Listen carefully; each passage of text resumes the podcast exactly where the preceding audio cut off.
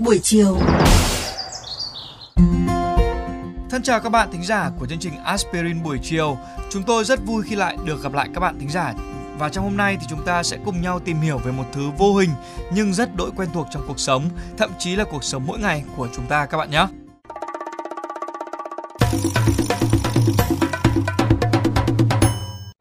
Các bạn thân mến, những lúc buồn hay vui, buổi sáng trước khi làm việc hay buổi tối trước khi đi ngủ, trong những dịp ăn mừng hay cả những buổi lễ chia ly, quanh ta đều không thể thiếu sự hiện diện của âm nhạc.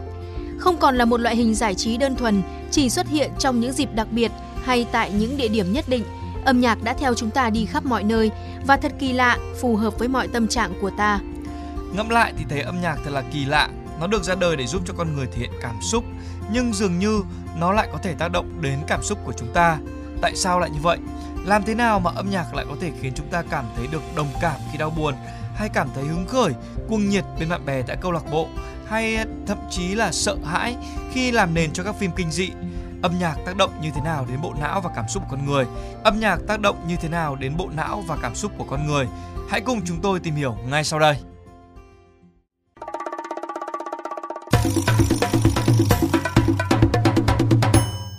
Tiến sĩ David Silberwert, nhà thần kinh học và bác sĩ tâm thần đã giải thích quá trình não tiếp nhận âm nhạc như sau.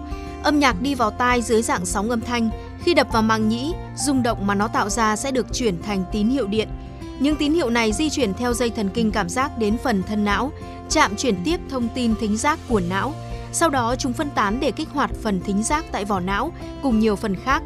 Đáng chú ý là các phần não được kích hoạt sẽ phụ thuộc vào loại nhạc, ví dụ như giai điệu du dương hay mạnh mẽ và hoạt động của chúng ta như nghe nhạc, chơi nhạc, học hay soạn nhạc. Tiến sĩ Simberworth cũng chia sẻ thêm rằng âm nhạc có khả năng thay đổi cấu trúc và chức năng của não bộ, dù là ngay sau khi tiếp xúc hay là sau một thời gian dài. Những thay đổi này trong mạch não và kết nối của nó có thể chính là chìa khóa kích hoạt một số vùng nhất định nắm giữ khả năng thúc đẩy quá trình chữa lành. Tiến sĩ cũng đã cùng cộng sự phát hiện ra rằng các bản nhạc diễu hành hoặc có nhịp điệu giúp kích thích những mạch não thúc đẩy người mắc bệnh Parkinson vận động. Cũng đặt câu hỏi về sức mạnh chữa lành của âm nhạc, tiến sĩ Catherine Mead trong nghiên cứu năm 2015 của mình đã tiến hành thử nghiệm với hơn 7.000 bệnh nhân và kết quả của nghiên cứu cho thấy những người nghe nhạc trước, trong hoặc sau khi phẫu thuật cảm thấy ít đau đớn và lo lắng hơn so với những người không nghe nhạc. Các bệnh nhân nghe nhạc thậm chí cũng không cần nhiều thuốc giảm đau như những người còn lại. Nghiên cứu xuất bản năm 2012 của giáo sư Yuna L. Ferguson và Kenan M. Sheldon thì lại phát hiện ra rằng chỉ trong vòng 2 tuần, những người nghe những loại nhạc vui vẻ và sôi động thậm chí là có thể cải thiện tâm trạng và tăng cảm giác hạnh phúc.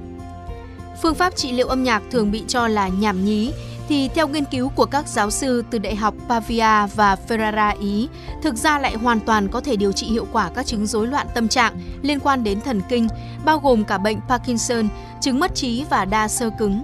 Nghiên cứu này cũng kết luận âm nhạc là hình thức trị liệu hoàn toàn có cơ sở và nghiêm túc, có khả năng đẩy lùi trầm cảm và sự lo lắng, cũng như cải thiện tâm trạng, lòng tự trọng và chất lượng cuộc sống nói chung. Vâng, câu nói âm nhạc là liều thuốc cho tâm hồn, hóa ra lại thực tế hơn là chúng ta tưởng. Từ nay, mỗi khi cảm thấy không vui hay là muốn vực dậy tinh thần thì các bạn thính giả hãy vận ngay đến liều thuốc hiệu quả mà lại ít tốn kém này nhé. Nhưng không dừng lại ở đó thì những tác động tích cực lên não bộ của âm nhạc biết đâu sẽ hỗ trợ các nhà khoa học trong việc điều trị các loại bệnh liên quan đến thần kinh trong tương lai không xa. Các bạn nghĩ sao về chủ đề lần này của chương trình Aspirin buổi chiều? Để nghe thêm hoặc nghe lại các số Aspirin buổi chiều trên các thiết bị di động, thính giả của kênh VOV Giao thông có thể truy cập các ứng dụng Spotify, Apple Podcast trên hệ điều hành iOS, Google Podcast trên hệ điều hành Android, rồi sau đó gõ một trong các cụm từ khóa Aspirin buổi chiều, VOVGT hoặc VOV Giao thông. Xin hãy gửi thư góp ý hay câu hỏi về hòm thư aspirin buổi chiều a gmail.com hoặc qua fanpage aspirin buổi chiều của chương trình. Rất mong nhận được phản hồi của các bạn. Xin chào và hẹn gặp lại!